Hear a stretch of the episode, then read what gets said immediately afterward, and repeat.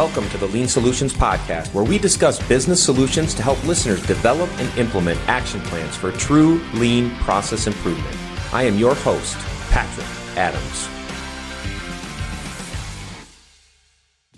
Hello and welcome to episode two of the Lean Solutions Podcast. My name is Patrick Adams, and I want to thank you for joining me today as I talk about continuous improvement blockage, struggling with stuck people.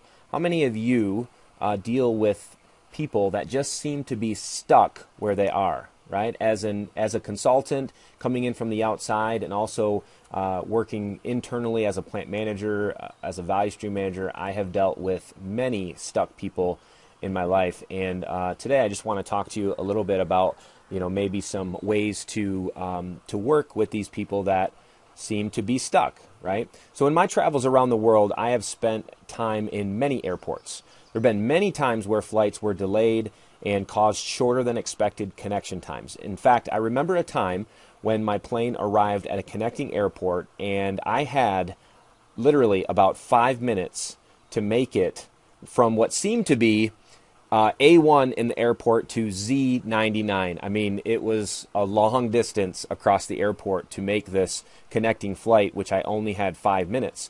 Um, I don't know if any of you can relate, but uh, at this point, you know, I had basically three choices, right? First, I could simply just miss my flight. Um, and if anyone of you knows me, you know that that's just not how I work, right? I'm going to make this flight no matter what. I'm going to do it. Uh, the second thing that I could do is I could call upon one of those uh, those golf cart vehicles to move me through the airport. Again, not really an option for me. So this left me with one plausible choice: button up my suit coat, pull up my trousers, hold my computer bag close to my chest, grasp tightly the handle of my roller carry-on, and run as fast as I could through the airport, weaving in and out of people, and make my connection. Uh, so again, those of you that fly a lot know when you when you deboard the plane, you have to sit and wait for a few minutes for the people in front of you to to deboard, and then obviously you're deboarding. So as I waited in line to deboard the plane, I prepared myself for this journey ahead. Right, I'm getting getting myself pumped because I need to make this flight. Then, just as I stepped off the plane, I entered into an all-out sprint across the airport. Uh, while I'm running, I noticed that there were others in the airport who have made who had made the same choice. So they're sprinting right alongside me. Um, and by the time that I'm passing sections M and N, I got sweat running down my face. My suit coat had come unbuttoned. My collared shirt was untucked and soaked with sweat. My arms were ready to fall off from carrying my two bags along alongside me. Um, and if I had hair, uh, it would have been a complete mess. And then I saw something that I would never forget. It was like a light shined down from above. Everything inside of me jumped for joy. It was a moving walkway. How many of you can relate? In fact, I could see going forward, these moving walkways ran all the way down the middle of the airport. Could it be that I would actually make this flight? I entered the moving walkway, still on a sprint, and gained a lot of ground very quickly. Then, out of nowhere, I noticed a blockage up ahead. There were others stopped, and it seemed to be that they were patiently waiting to move through this blockage. And of course, I too had to stop. Now, I understand theoretically I was still moving forward because of the moving walkway, right? But at this moment, my mind was in full on speed and efficiency mode. In the first 10 seconds of standing still on that moving walkway, I was calculating the lost time and honestly contemplating jumping the barrier. I'm not kidding you. You see, moving walkways generally move at a slower speed than a uh, than natural walking pace, right? And even when people continue walking after they stepped onto a moving walkway, they tend to slow their pace to compensate.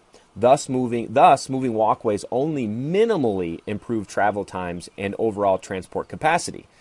So on that particular day, and in my mind, the only way to fully utilize a moving walkway was to run at full speed. And here I am stuck behind this blockage. However, even though my frustrations were high, I stayed and I waited to get through the jam. Within a few minutes, I came up to the issue that was causing the jam. Two individuals, both holding two very large suitcase carry ons that probably should have been checked, but they were standing still in the middle of the moving walkway. People were having to push their way through the two individuals, and no matter how politely or not politely they ask. the two individuals were just not moving. Moving walkways are, com- are commonly used in larger airports. Um, as passengers, often with heavy luggage in tow, typically need to walk a considerable distance, right? So passengers get on a moving walkway because they plan to move forward. Like an automobile, passengers expect to move forward when they're using a forward moving transportation method. What happens when you're in an automobile and you get stuck in traffic? Most of us get frustrated. At least I do. I know I get frustrated. We've entered the automobile to move forward. We enter the moving walkway to move forward. Any inhibitor to us moving forward creates this, these high levels of, free, of uh, frustration. And at this moment, these two individuals were our inhibitor to moving forward. I was frustrated. After a few minutes, however, I was able to get through the jam. And while I was super frustrated, I was only I was able to actually make my flight that day. However, this experience left me with a vivid example of what happens as a continuous improvement culture begins to spread throughout an organization. Let's imagine for a moment that leadership is fully committed. The vision has been communicated correctly, the organization is stable. Now those individuals involved in developing a model area and or maybe a Kaizen event or participants that are in your Kaizen promotion team, they've all stepped onto that moving walkway and they're ready to move forward at a fast pace. They have a vision for where they are going and see the path to get there. With that said, there will always be individuals who are stuck. People who cannot get on board and commit to this new way of doing things. People who are disengaged, sometimes actively sabotaging every single step of the way. Maybe some of those individuals do feel like they're moving forward toward the vision. Maybe they want to appear as though they're moving forward, but in reality, they're standing still. And even still, sometimes, moving much slower than those around them. This can create very high levels of frustration for those who are ready to move forward at a fast pace. If we aren't careful, these frustrations can lead to significant struggles. So, how do we best support and deploy the spread of a continuous improvement culture and get everyone on board and running in the same direction? The work to establish a cohesive and engaged team must begin way earlier, right? Way earlier. In the year 1519, Cortez arrived in the New World with 600 men, and upon arrival, he made history by destroying the ships. This sent a clear message to his men there is no turning back.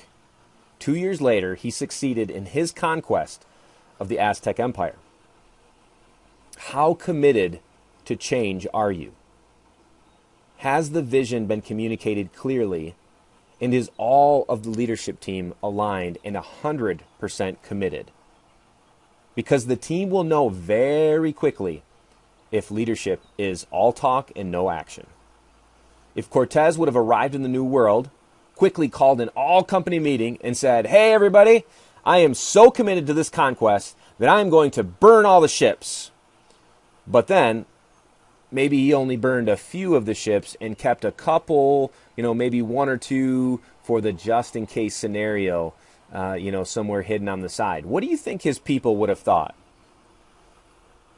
So when a new leader arrives and calls an all company meeting and says, I am so committed to this new vision that I am going to attend every 10 minute daily stand up meeting and I will be out on every Gemba walk every day for 15 minutes minimum.